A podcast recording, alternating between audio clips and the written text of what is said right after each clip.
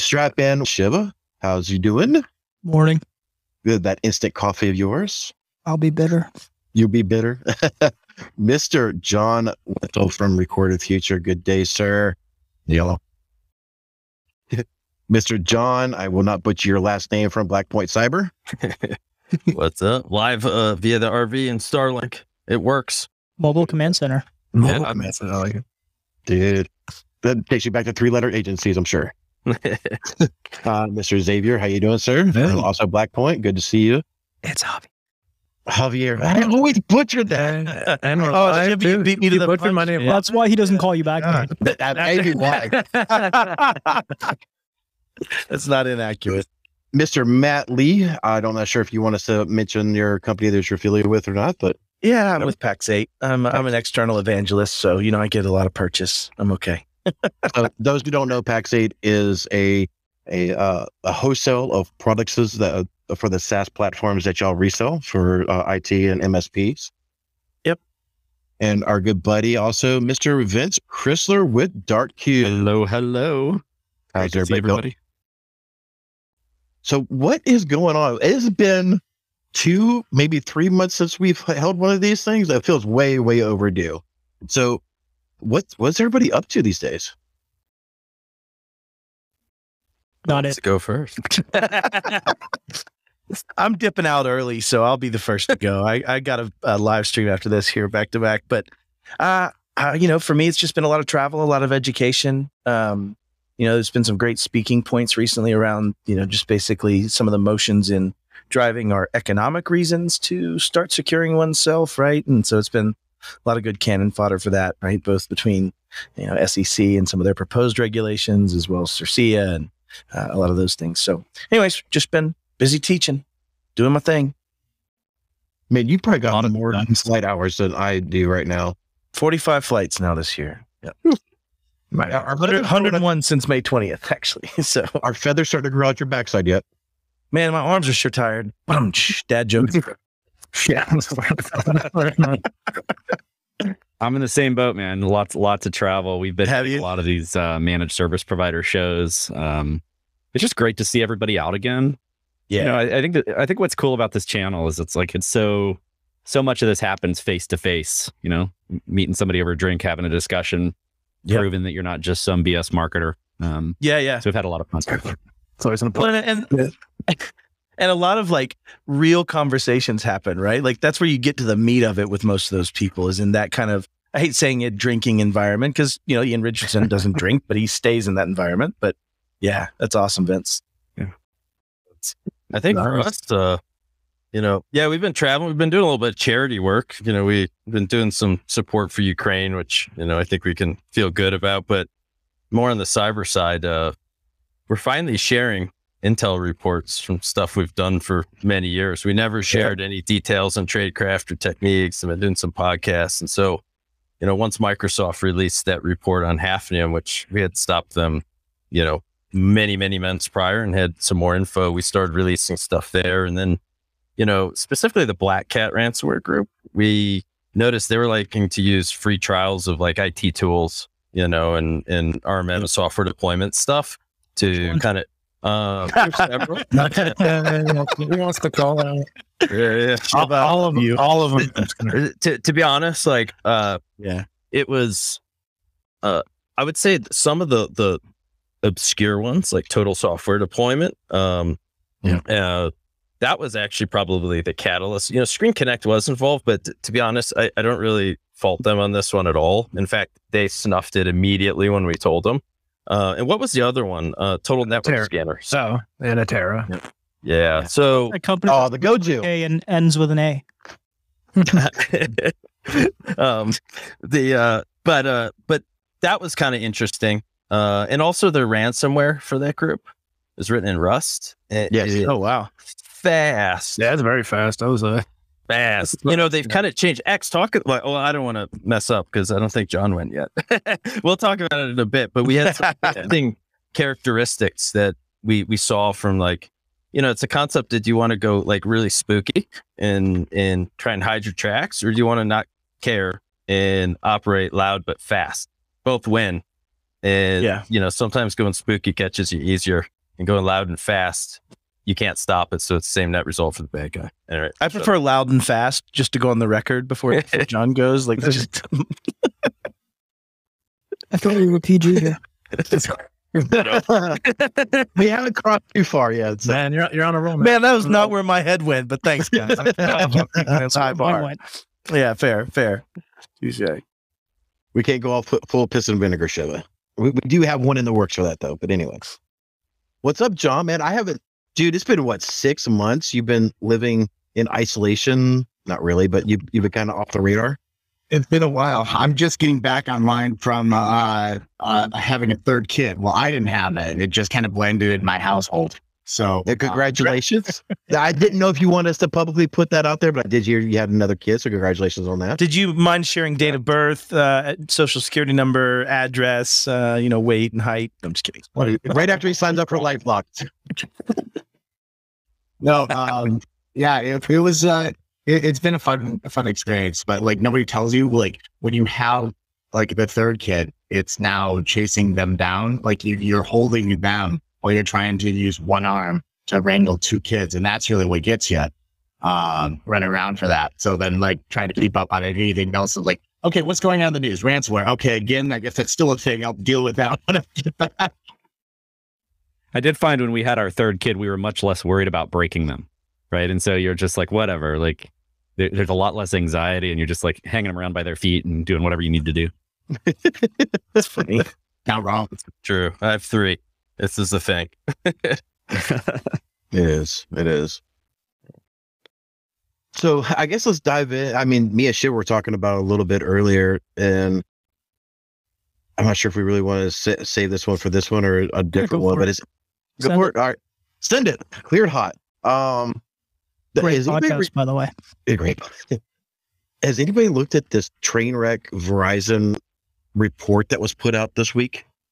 The data, the, the conferencing data breaches from 2021. Don't Don't waste your time. I have not read it. Ransomware is not going anywhere. Yeah, People are is that kind of the meat of it? yeah, fair. People are stupid, and insider threats are worse. There you go. I just saved you 103 pages of reading. To, to be candid, I, I read the Verizon breach report uh, many years ago, and then a couple times after, and it was the same shit every year. So I stopped reading. No, but they, they changed the the uh, year. The date. Yeah, they- Yeah, I know. I just no. It's one of these things you can read someone else's report, but if you do this for a living, like I'd like to read my own, you know, intel and understand it.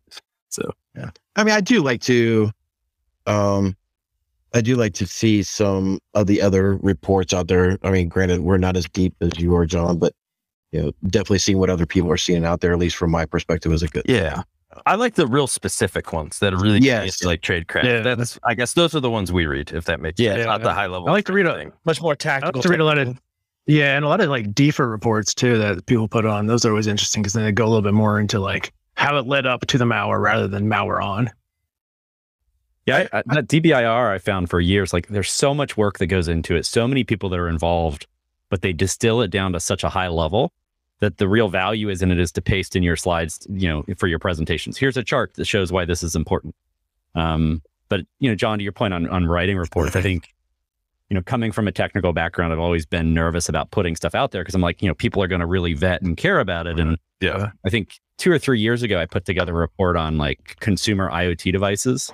Right. And I had like a summary volume that was like 12 or 15 pages, and I had a technical volume that was like 110 pages.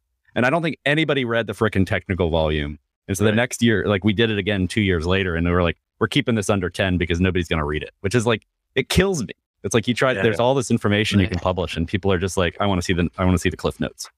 Yeah, it is. It is. Uh, it, it there's a line to walk to Yeah. on you know education versus arming, if that makes sense. Uh, Yeah. I I just you know not to blow smoke up John's ass, but Record Future, their intel reports are fantastic.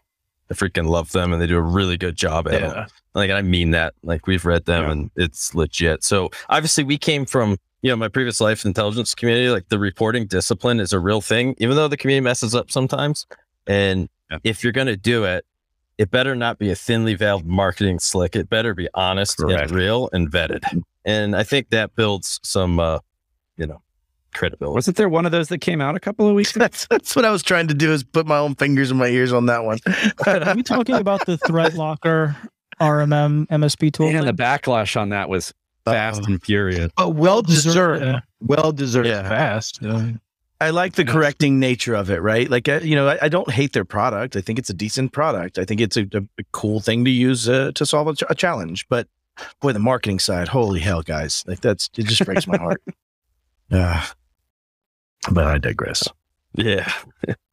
that was an interesting one. But uh So what are you guys, I guess, John, since you're just getting back, uh, Wetzel, just getting back into the swing of things, let's put you on the spot. What are you seeing after a few months off?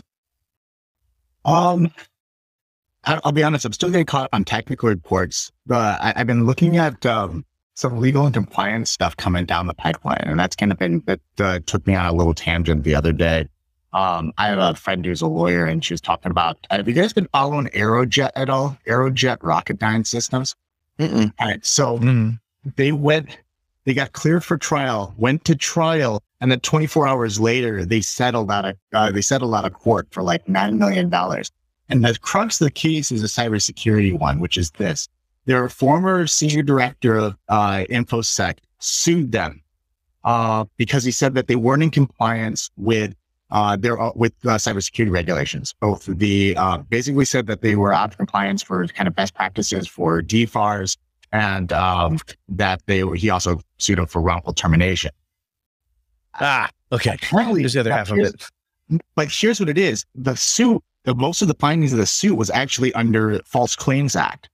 So DOJ came down last year and said that they were going to start taking a lot more I saw that from the, yeah, Federal Trade Commission was pushing it. Yep. Yeah. So basically, DOJ supported this suit. And what the False Claims Act allows you to do is that if uh, somebody was an employer or somebody says, hey, you were out of compliance with federal regulations, you can claim up to three times the amount of their government, uh, like their government contracts, plus like $50,000 per incident. And then on top of it, if you win, and like DOJ backs it, if you win under a False Claims Act suit, you get 15 to 30% of that uh, back to you. So they Oh. They, they- they settled out of court and it was like a $9 million. This was like uh, end of April. They saw this whole thing came through. Um, yeah. So Aerojet Rocketdyne Systems, I think. It's, uh, but it's like an interesting precedent because now you have like it brings up this new thing because now Department of Justice is now saying, hey, if you Will be your sword. Yeah. will be your sword, Yeah. if you're Oh man. clients, we'll come in and we'll help you sue them. And I- it'll it's severe." I just got goosebumps, John.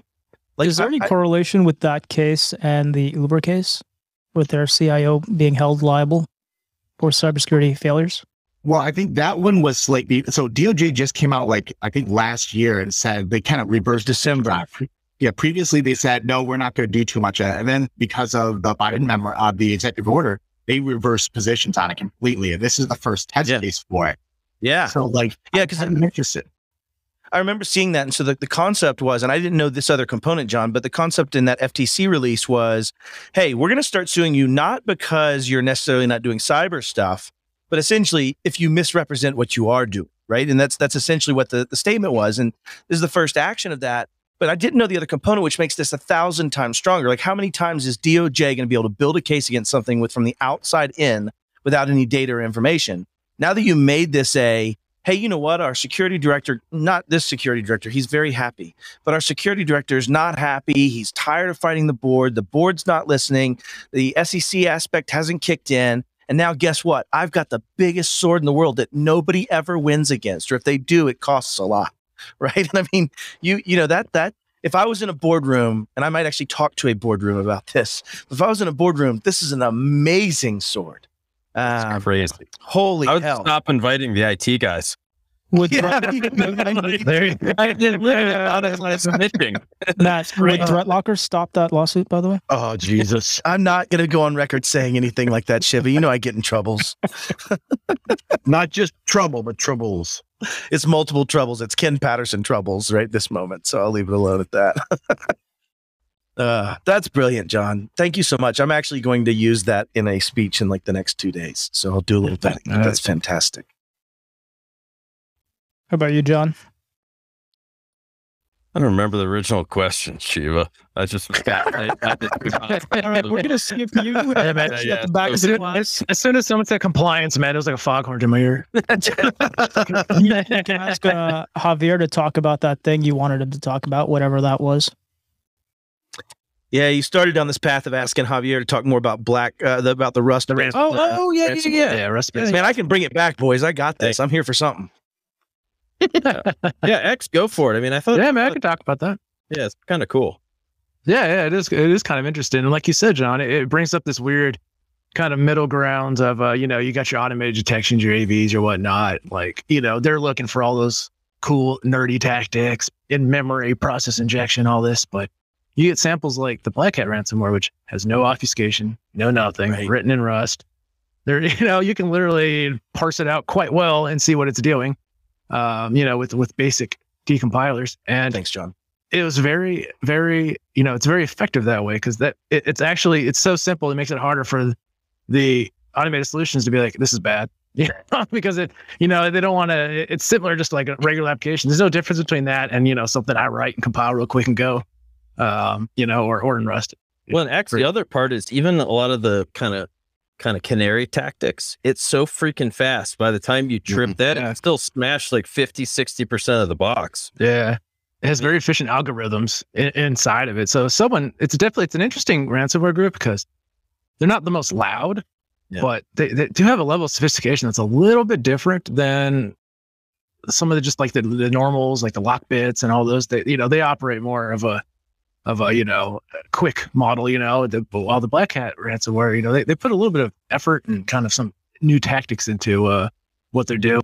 So they, they must have it's probably honestly a lot of these are just spin-offs of other group operators so i can you know why why why am i giving someone else some of this cake I won't take it all So X, what I've seen of this Rust ransomware payload, this thing is the reason that it's so fast. Please correct me if I'm wrong. I mean, you're the master of this malware analyst uh, analyst than I am, but it's only taking the first 32 bits of it and changing it for the encryption and leaving the rest of the file alone and just cycling through. Is that correct, or is it the last? Or i believe i thought i believe it was the first i think it limits to four megabytes okay. um which which will hose most documents right Yeah. um you know and there's a lot of other ransomwares i knew there's a there's another ransomware sample out there i can't remember off the top of my my head but it had an algorithm where it would skip like it would do like you know uh like 32 bits and then it would skip like 16 bits and 32 and so it didn't make the entropy too wild of the file. So that kind of fooled a lot of av solutions out there too because it's like you know the file wasn't as changed as it could be. So yeah they, they- there's some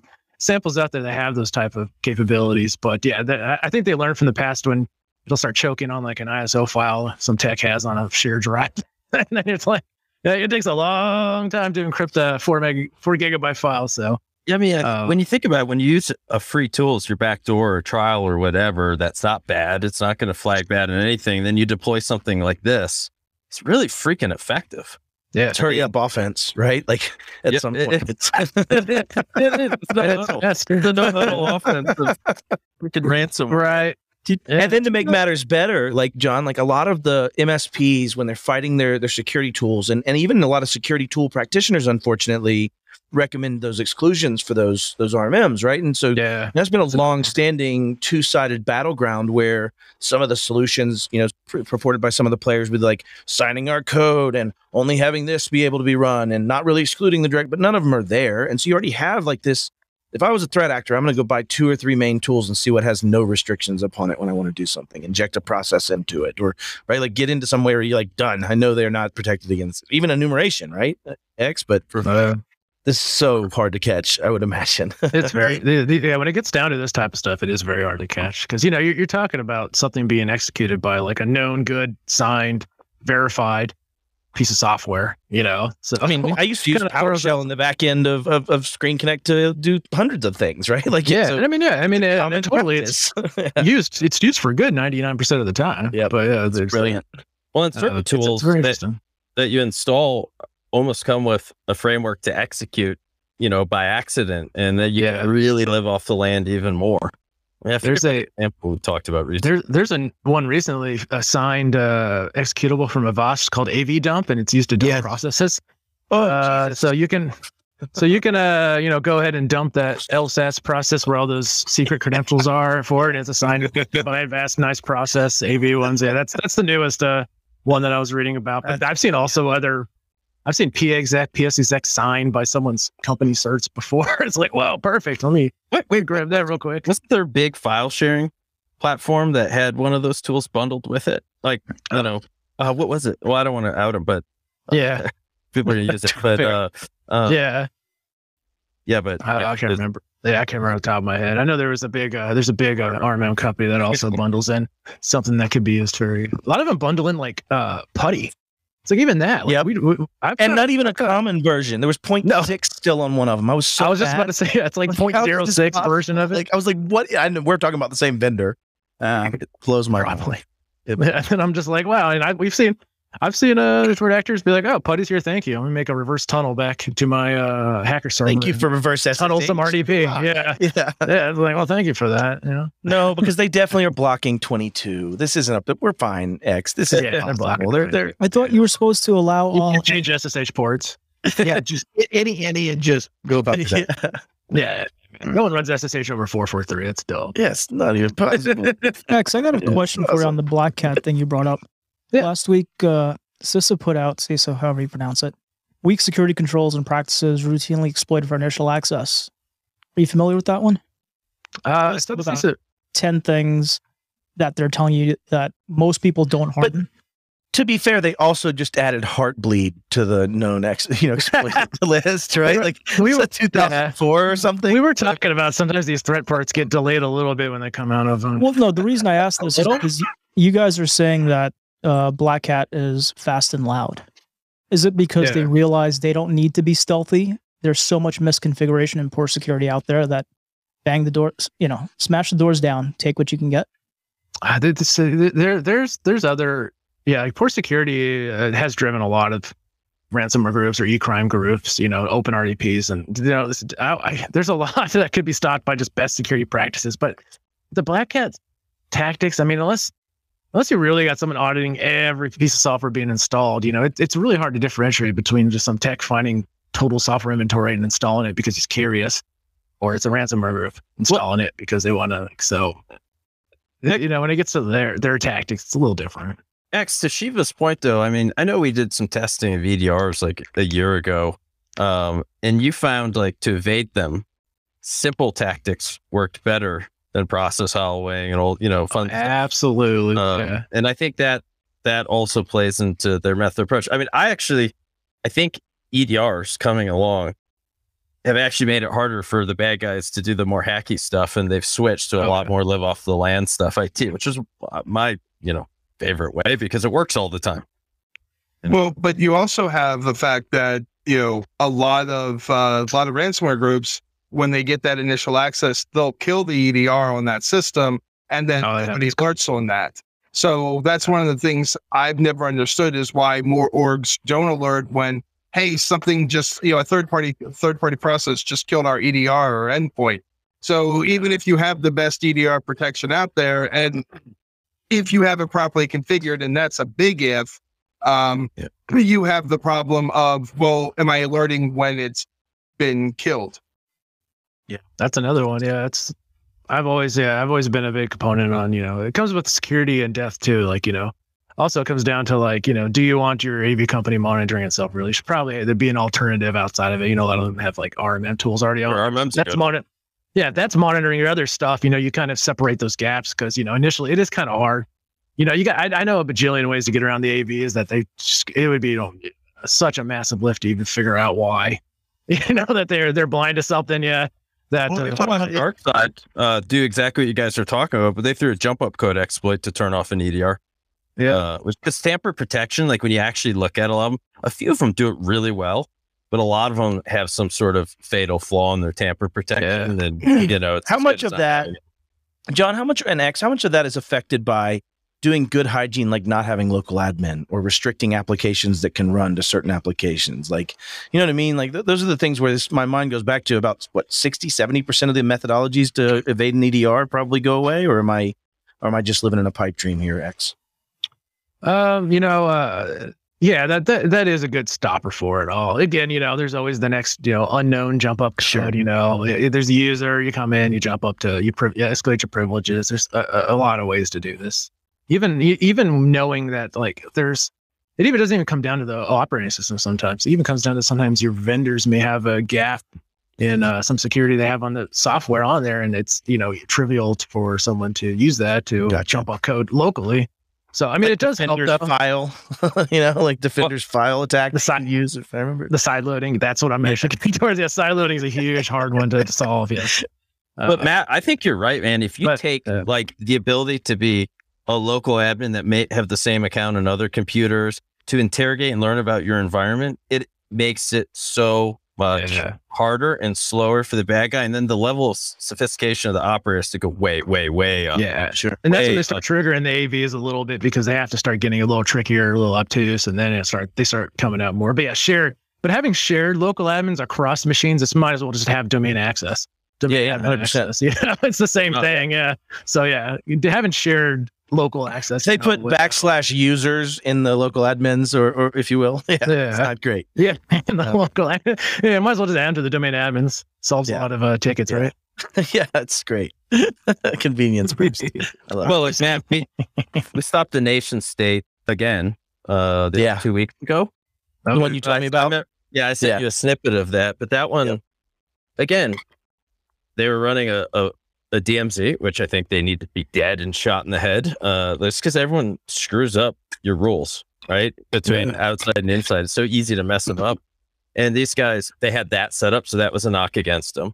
And then they were, it was Cold Fusion exploit ultimate. I know that was so brilliant. Why is Cold hilarious. Fusion doing net users group lookup? Right. This doesn't matter. make right? What I do, they, these guys were so nervous about getting caught. They got caught anyway, but they're so They did like one caught. transaction a, a day or something. Like They'll do one like command a day. Yeah, it's Literally. very slow. Yeah, but that's we good. seen a we had a case about two weeks ago where a malware was stealing credit card transactions in the network, putting them to a text file. And this is, I mean, X, you probably are familiar with this. I know John and Alan definitely will be, but they would take and write it to it, exfiltrate that text file, and then timestamp or timestamp that text file. They would delete it and then recreate that file real quick. So your original time and date was still there, but you open it and it's blank. You know, it's a whole thing is out of Windows of time stomping. So, you know, we were we kept seeing malware getting uh, and traction going to this text file. Like, what the hell is going on here? It's like there's nothing in here, but everything's writing to it. So we actually had it to, you know, actually do a Wireshark to actually find all that stuff, and then we actually seen it in the alternative data streams. I was just better at this the- alternative data streams. Yeah. Yeah, that yeah. It to, to to be honest, it took me a little bit. It's like crap. Why didn't I think of that? And it actually had in the alternative data stream where it was uploading that file to a mega share. I'm like, why did you even put that in there? But I was glad that they did because then it gave me that clue. Right. Yeah, And that's kind of how they get out of that, uh, you know, air gapped part. You know, they'll SMB over the uh, the the data from you know the scrape it out of memory, SMB it over, and then find something else to hook it in, get it out. yeah, It's, it's really. So it's not all. I say that to say it's not always cut and dry, right? So It's you, you- and you're absolutely right. Yeah. So I do see a lot of. Uh, we had a couple cases over the past couple weeks where I, you know, we all see Sonic Wall being, you know, the forefront of many many issues with some of their versions, and just seems like a lot of people are not patching. So um, that's kind of Vince's world right there for the most part, you know, especially with firewall, you know, syslog monitoring and everything. So um, definitely be patching your damn firewalls, people. Yeah. Yeah, we, we've done a little. We've done a little research lately on this. Uh, have you guys heard of the BPF door stuff? Mm-mm. Yeah. Like this is kind of like this obscure thing. I, you know, it, it they've attributed it to uh, a Chinese group, uh, um, to Red Menshen, um, but it basically it's a Linux-based malware that uses the Berkeley packet, packet filters to watch for commands in random packets. So you embed a command in some random packet, and as it comes through, it picks it up and executes the command. It's really sneaky stuff. It's almost like steganography. Yeah, and, they, and the way they packet steganography. Yeah, and the way they load it, it basically, you know, they they get it loaded into memory. They times they change the timestamps on everything. They rename it. They delete it. So it's like it's the way they hook into the, to Linux is pretty crazy too. So it's uh it's one of the most interesting things I've looked at in a while.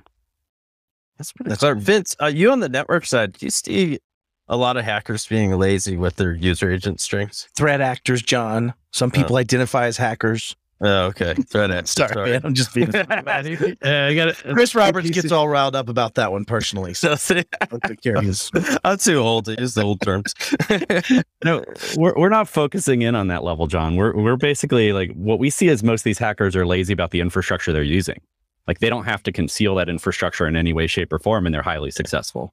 And so our core, our whole approach is, you know, we're collecting from as many sources as we can to say, okay, we know what infrastructure the bad guys are using, and if it touches your network, we're just going to block it. Uh, Is it fairly it's not a ephemeral, lot of it. ephemeral, or does it stay? Vince? yeah, like is the it attrition pretty- rate? Yeah. Oh, we see the same things over and over and over again. I mean, it's just there. Th- there's unique stuff that pops up, and we're tapped into. You know, one of my favorite sources is the GreyNoise data. Right, we're tapped into their their API, and so as GreyNoise identifies people scanning for stuff and doing malicious stuff, we just block it. And so it's you know, shut shut the gates before they even get in, and then you know if they do get in, you can refer to somebody else, like you know, Blackpoint or somebody else to help. Uh, I don't know if they. I saw a comment about the name of the hack. uh, Yeah. If you guys are talking about the other one, but I was talking about BPFDoor. BPF. Bravo. Yeah. Papa. Oh. You just Bravo Foxtrot. Papa Foxtrot. you just enabled them. I'm joking. Yeah. That's, yeah, we definitely see on I think like the password spraying attacks and things like that, them being lazy with user agent strings and it's like a Linux string or something. And you know, that can actually be- Python. it's basic, but it can be a pretty simple, quick rule to apply, you know, to cloud service they support or other login things to just block them. You know. You know, on the password spraying stuff, like we'll see, we'll see exposed servers that I think people may not realize were exposed, and they're getting hit like you know Mhm. 20, 30,000 times, and like why is this thing even exposed? You should probably do like a a firewall rule to, to limit that. Yeah. like you're And most times they're like, "Oh, we forgot about that," and I'm like, Exactly. And so we, uh, you know, we saved a lot of networks just by, you know, dis- displaying like, look, this thing's getting hammered, and Yeah. people are know people know about it. And they've been paying for pen tests, and they've only not listed that external IP because they didn't know it was exposed. They're like right. not in scope because it doesn't exist. It's not out. Exactly. Yeah, that's funny. I, I Let's never a test. I love understood. I've Sorry, go never ahead. understood the desire of organizations to limit the um, limit the scope of a pen test like that. That It's I agree with you on that one. Yeah. I'm like, Let me find what I'm going to find. Exactly. yeah, exactly. Find what you're gonna find, and, and then let me, you know, I'll take action on that on the back end. But yeah, don't tell me ahead of time. Oh, ignore this class C because that is, you know, It depends on if you're doing the pen test to justify your job or to actually find the bad stuff. right, Exactly. right. If it's a compliance thing, or if it's, oh, I want to actually stop people from getting in the network. Right. That is an excellent point. A complaint.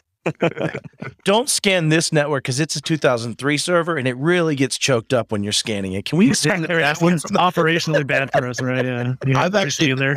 actually walked away from penetration jobs like that.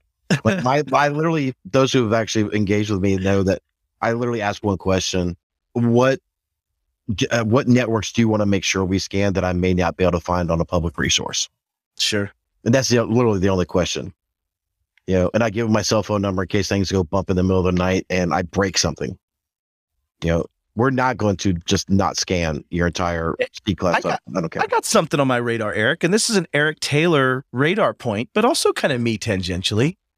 Did you see the change in DOJ about prosecution of good faith actor the um, hackers and threat actors or people in our situation? Like you've done that with me in my company before, right? And I've done that with many people. about it. and but now you almost have some legal protection potentially. I mean, I didn't dig deep into it. So- John, have you dug into that much on that DOJ announcement two weeks ago?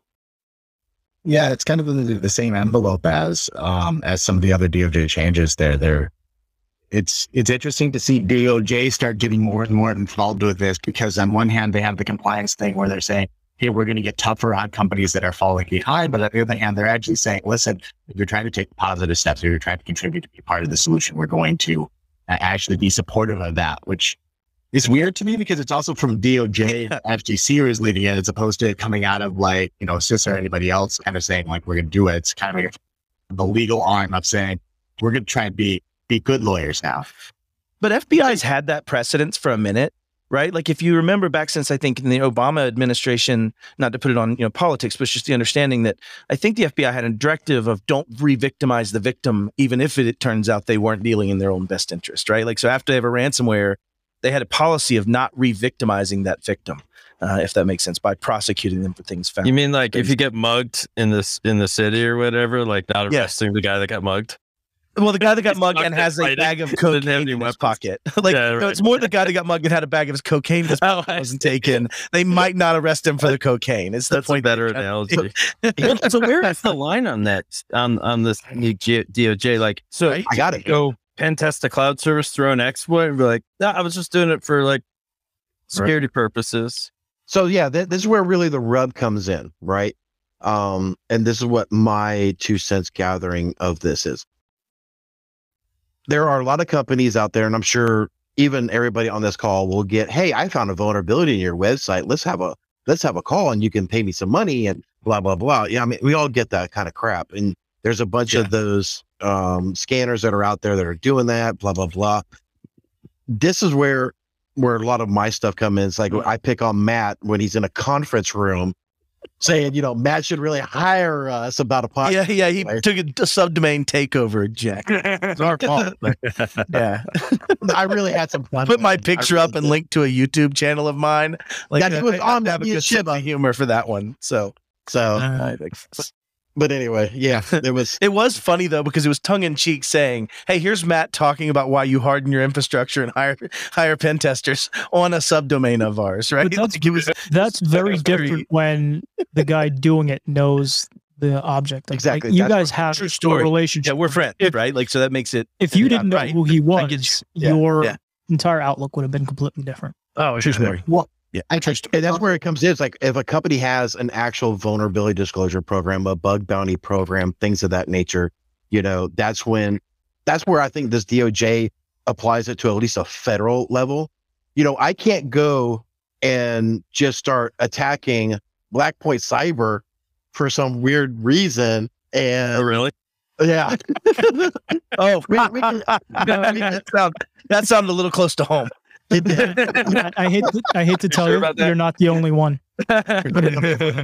That's fine. I, I I I love John. He's been very nice to me. But anyway, um, you can't just go and randomly start screwing with people's networks and not expect repercussions. So You know, like if you want to go test, I, I imagine where this comes in is if you want to start testing federal infrastructure and do an honorable disclosure and say, hey, you know, I mean good. I, I'm coming to you in Here's- good faith. Here's where it came in for me, and, I, and you go ahead. You look like you were poised to say something. I have a thought on that. What if that is to protect people who do it through a vulnerability disclosure program who are threatened by the company saying, if you disclose this, we're going to sue you? That might think- be where this comes into that's play. more where it's going Yeah.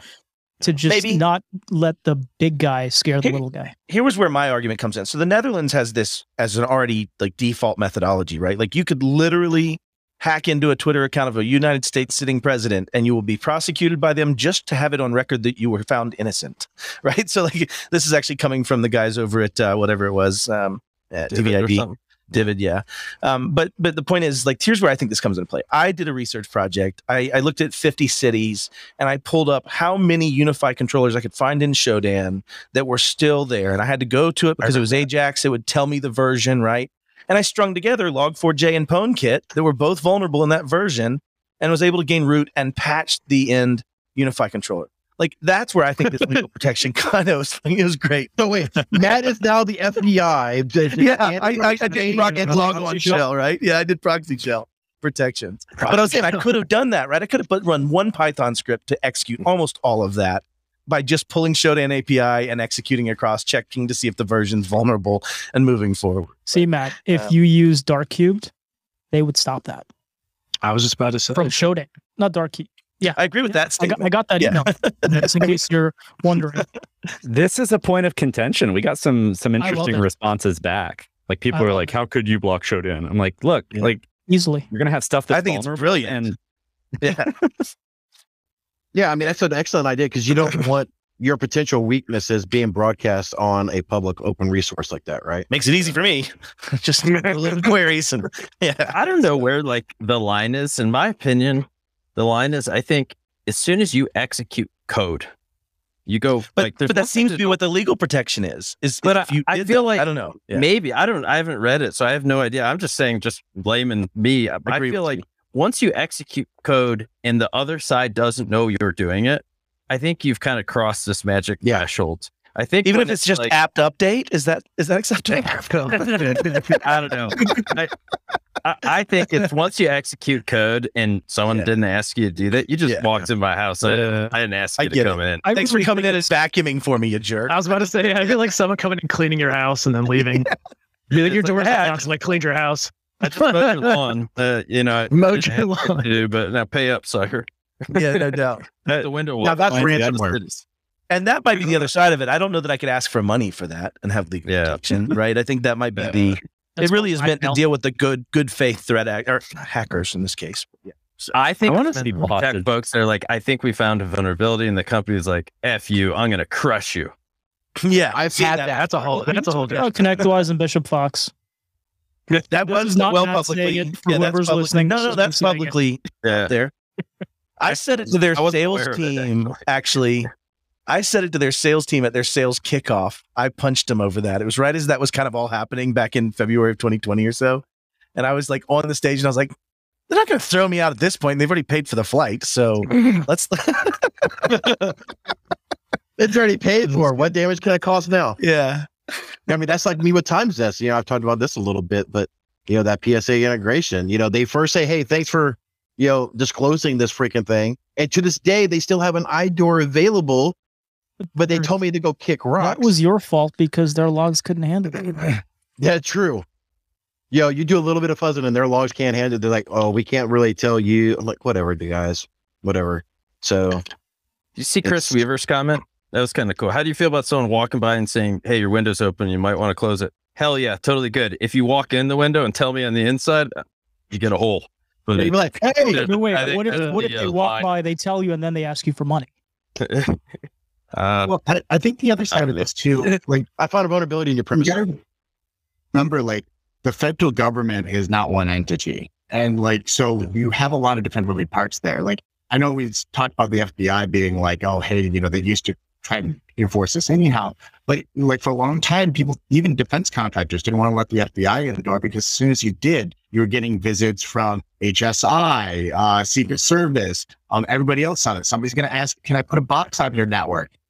So, and it was like just this thing that like, all right, you may not legally enforce me, but it's it's hard for me to keep having these agents come through and looking through all my company's documentation. Then somebody's going to want to say, hey, what's your export compliance? What's this? What's that? And it's like, I, I'd rather not have that.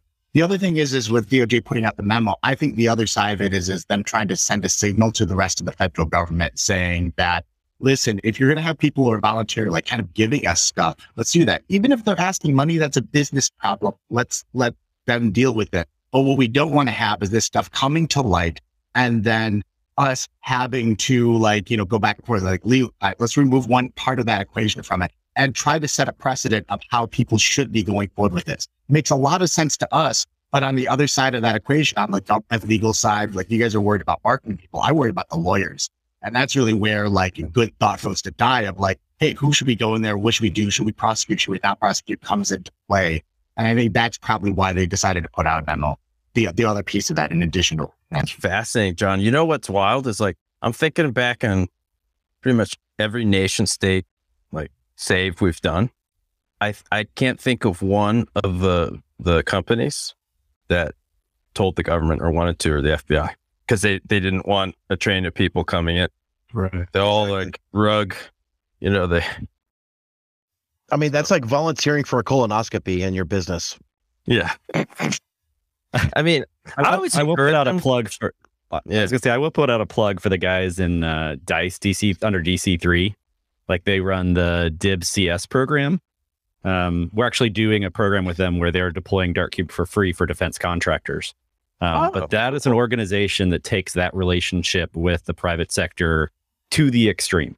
They protect they protect the folks that are involved. If you report, they don't creep.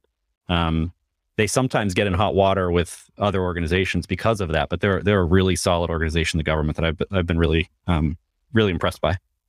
I, I think it's important to share uh, when you have it. Um, you know, uh, keep some bounds around it. Make sure your GC is involved. But I think it's really important to share that tradecraft that you're seeing just to get it up to give them situational awareness. I think one of the biggest challenges it's really hard for the government to be terribly effective in in actual cybersecurity other than education. You know, because it's because the way our intelligence services are set up, like NSA can only focus outbound, FBI only inbound. So there's no one that has a great view uh, that they can bring it all together, that it's not fully wrapped in crazy legal processes.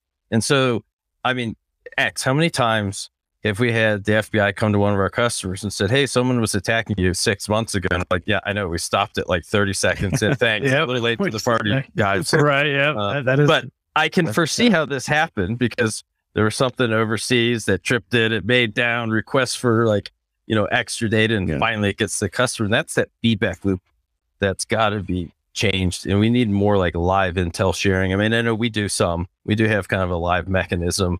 Um, and we get some in return as well, which is useful. Um, but it's really, really important. Like it has to be s- speed matters in this game. Well, I think I don't know if I've ever talked about it here, but that program at DoD, like what's happening on the back end is we're they're giving us their sensitive government indicators. We're including that in our scoring for just those customers. It's an AWS GovCloud, and so we're detecting and blocking threats on their indicators. We're also doing all of our other stuff, but then we're sharing the metadata, the summary of the metadata, like port protocol, uh, source, destination, data volume. We're, sh- we're we're storing that all in real time in an ELK stack in an anonymous form where the DoD can actually watch that. So if they get an IOC from the intelligence community, they can search in ELK in lot in real time and say, "Is this showing up in the DIB? So it's like That's this is kind of one of those passions of mine from way back when I when I was with White House and DHS, and it's cool to see it actually working. That is a good example of it working the right Yeah. way. That's great to hear. I second the thing around DC3. I got most of my training out of DC3 when I was with the government. They're great. They're a great organization. Um, and genuinely like want to help out and, and not be uh, intrusive. I think the flip side of this too is thinking about it in terms of like, we talk about like the government network as if it's, you know, you want to talk about networks that don't really have a solid boundary, right? Like, yeah, you can talk about like the gig, you can talk about what DISA has under their purview and stuff like that, but you're forgetting about the hundreds of other federal networks that are operating somehow like Givers, like there was literally one CI guy, I think, at the Department of Agriculture. And that's all like that's why did they need intelligence? I don't know. Maybe they need to be able to coordinate and you know work with other teams on that. There are like um and that's just counting the, the actual government owned assets, like owned by the federal government. You have a lot of weird assets that are hybrid owned, like you know, fusion centers, like who owns controls what thing. And then you have all of the other things that kind of fall under like that weird, you know, defense uh, contractor type of area. Like who owns the classified network? The government does, but like it's under the purview. And so you get those weird boundaries there that go out incredibly far, much further and much, and much more impactful, even overseas that people necessarily think about. So like who owns those things? It's really, you know, we talked about wanting to try and have this, you know, public-private partnership where we're sharing information. Well, I mean, I would personally be happy if just anything that touches something that's federal government, not even state, just federal government had sharing of its own. Like they could understand and get their hands around that type of network because it's truly massive. Yeah, very distributed, lots of agencies, overlapping authorities. It's a it's a challenge for sure. There's no no question. Well, maybe I'm not tick quite three sure we point- share stuff effectively still. I came out of there. It's with 12 years at the agency. you know what? It's crazy. Well, maybe TIC 3.0 will solve it when TIC 3 2.0 or TIC 1.0 didn't. Yeah. What do you guys think? Uh, CMMC is going to come down next year. CMMC uh, two, and that's going to solve that- all our problems. John's going to make us dr- all drive into traffic. just make it CIS and call it a day. Thank you. At least they tell you what the. I really like Yeah. those frameworks. It's like Yeah. can change this configuration to X. Good. Thank you. Yeah. Moving on. I'm a big, big fan of the CIS stuff. So, I mean, we're getting close to the top of the hour, and I do want to be respectful. Um, Alan was able to finally be able to join us, and thank you, Alan. So, I know you've One been traveling. for Alan. I'm sorry. I have one question for Alan. That is the most important question ever. You got it. Did you lose your sense of taste? Oh God, no. Okay, then we're good. No, I, I would more have. questions. That's it. Well, so I have my next sommelier certification uh, scheduled for June seventh, and uh, when I tested positive, like I spent the rest of the day sniffing everything I could to make Well, sure that That's why I asked because you know we got to put the Yes. important things first here. I, I was very concerned. That's like a death sentence. You get COVID, you, you're got I know. things you can't taste or, or smell. right. So all I'd have left is my cybersecurity career instead of my wine hobby. Oh no. Um, Priorities. But Facts. what's uh what are you seeing these days, Alan, that you want to talk about? Um, I am fascinated by the whole SpiceJet Airlines ransomware attack and the the idea of the idea of that that's been discussed on Twitter this morning of could that be the that kind of extra extortion that we talk about where if you have passengers on a plane or stuck in an airport trying to pressure airlines to pay in order to you know get everything back up and running? Now we all here know that just because you pay the ransom doesn't mean bam your ransomware attack magically goes away but it is kind of a fascinating idea. Are, are we going to see more interest from ransomware actors and going after these kind of targets given the the the the kind of outcry and attention they're getting from this one that that could be immediately disruptive to uh to to to you know bystanders? Yeah, I do think there's a silent attack growing, a silent, a silently growing interest on attacking our infrastructure. It doesn't have to just be electric and gas, but I mean, so travel is a form of infrastructure, if you will, right? There's been uh, agriculture companies getting ransomware li- recently. too. I think two Very big were hit pretty recently. Yeah, but so their hygiene is different worse than side. healthcare pet companies. should, they should have let me work on my John John Deere tractor. Exactly. With the airline ransomware thing, there's a new Samuel L. Jackson movie, Worms on a Plane. You know, Oh my god! Don't give them ideas; they'll make it. Why do What we if he come out with the song? GT worms? Yeah, I, I think you know one. I think jokes one one that's nasty that luckily I think it's kind of hard technically to pull off is like holding buildings hostage. You know, because there's a lot of times a manual override for building automation systems, and so you can encrypt like the computer that controls them that's running your software. But if anyone gets to the point of being able to mess with the firmware but not destroy it and hold the building hostage, that it'd take a more technical, um, you know, kind of approach and a lot more uh, R and D. But boy, I I would hate that one because that would Wasn't work. that It Stuxnet? Didn't they just increase the speed of the centrifuge?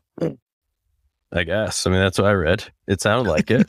I mean, the uh, um, yeah, that that's that's a typical industrial control style attack, and you know, usually like especially in buildings, like you have a huge age range of industrial control equipment in there, and it's really similar to SCADA. They run BACnet instead of maybe Modbus or TCP. Like those protocols are unauthenticated, so if you get in, you can craft packets and change set points uh, in fans and, and boilers and all that stuff. But the system that actually can talk to the firmware on your chillers and boilers and your water treatment, that's the area that gets a little a little janky and it. scary because that is the wild west. I mean, that's one area like I think I'm curious if you guys are seeing more attacks on physical security infrastructure that's integrated with Windows domain, kind of like the Sony attack had some of that Mhm. going on. But we had a, a a breach of one of our customers. And we're like, and this was a port, right? And we're like, damn, we got to hustle and knock this one out. So we did. And we were really impressed. It turned out to be the federal government doing an actual pen test on a Oh, yeah. critical infrastructure. They did a freaking great job. I forgot about that one. Yeah. Got to give them credit for it. But people got to look at that a lot more. And I highly recommend separating your badge swipe off. Everyone, all the vendors tell you to integrate that with Active Directory. So if you fire someone, you can delete their account and their badge swipe's gone. It's a terrible idea because if you get ransom, it smokes your entire physical security infrastructure like immediately.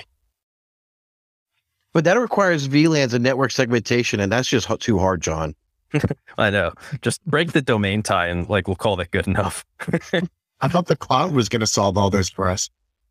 that that does Um, make it a, not perfect, but a little better. It's a little hard. I mean, maybe not the cloud, but it's, I, oh, I know. It's got to be the cloud plus crypto. That's right. Yeah, there you with an That was crazy, NFT. Yeah. Yeah, man. You got to put it on the blockchain. Exactly. Yep. The There blockchain go. solves everything. Yeah. That's fine about the cloud. Cloud services. T- what we see customers who still roll all on prem get smoked more than than the others that are more kind of a full cloud model. But boy, the cloud is awesome until it's not, and it's a house of cards. When Did you have anyone affected by Okta? If you could say. I don't think so. Did we X? No, it's not, it's not super popular in our customer base. Yeah. But yeah, that's that's always scary. You know, you think about like cloud networking control. Like, geez, imagine if that stuff gets taken over. I mean, you can wreck house fast. Oh, yeah. This is why all the network vendors need to like if they're kind of loading a binary and it goes into memory, they need to freaking cryptographically sign that stuff. It's really, really important. And yeah. And a lot And test the don't. process too, right? Like, Yeah. Yeah. Yeah. because I've seen a lot that are cryptographically signed, but uh, there could be some, uh, you know, where they get these OS firmwares from for all these devices. It's not the most legit sources. They all, so, where they get like the, the actual operating system on the IoT device. It's never, uh, they don't usually build it from the ground up. It's usually Right. licensed. Right. Yep. Exactly. All right. Well, now that we're getting to the top of the hour, any closing remarks from everybody before we close this thing out? Shiva, go ahead. Fun to see everybody.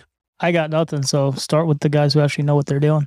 There John? we go. One of the Johns, Javier, One of- Vince, Alan. The Johns. No, oh, I would just say thanks for doing this. It was too long. If they were doing this every month, I was already.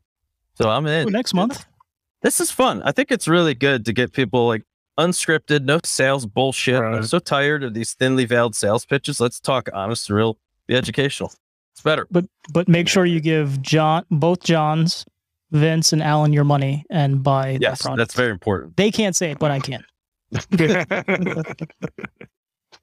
And Shiva's got a link to his podcast there in the uh in his title bar. So definitely check out the Amplified and Intensified podcast and uh doing some great stuff over there. And with that, we will wrap this one up. Everybody stick Well, around what for about the Vince, John, and Alan? Anything? Oh, I'm sorry. My Okay. apologies. Nope. Just gonna say thanks for the time today. It was awesome. Yeah.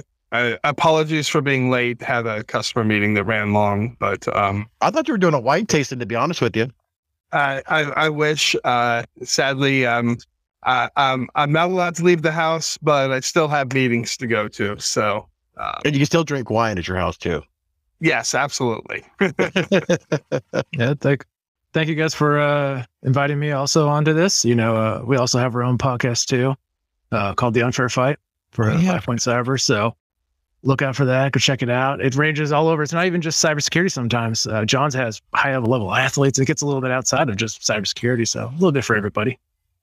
Yeah, the Recorded Future just launched their new um their podcast with the, the I forget the Tina, Dave- she that yeah. was a pretty good. Per, that's a pretty good podcast. Highly recommend it too.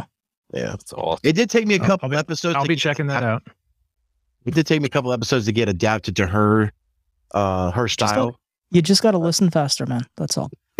Faster. The name of the game. All right, let's get this thing closed out. Thanks everybody for tuning in. Please like, subscribe. Please share this with somebody you think you be uh, you'll find value with this thing. We want to be able to sh- spread this message. Please subscribe to us as we um as we try to ex- expand this thing and be able to make this thing grow. Until then, thank you so much for joining, and we will talk to y'all next time. Take care.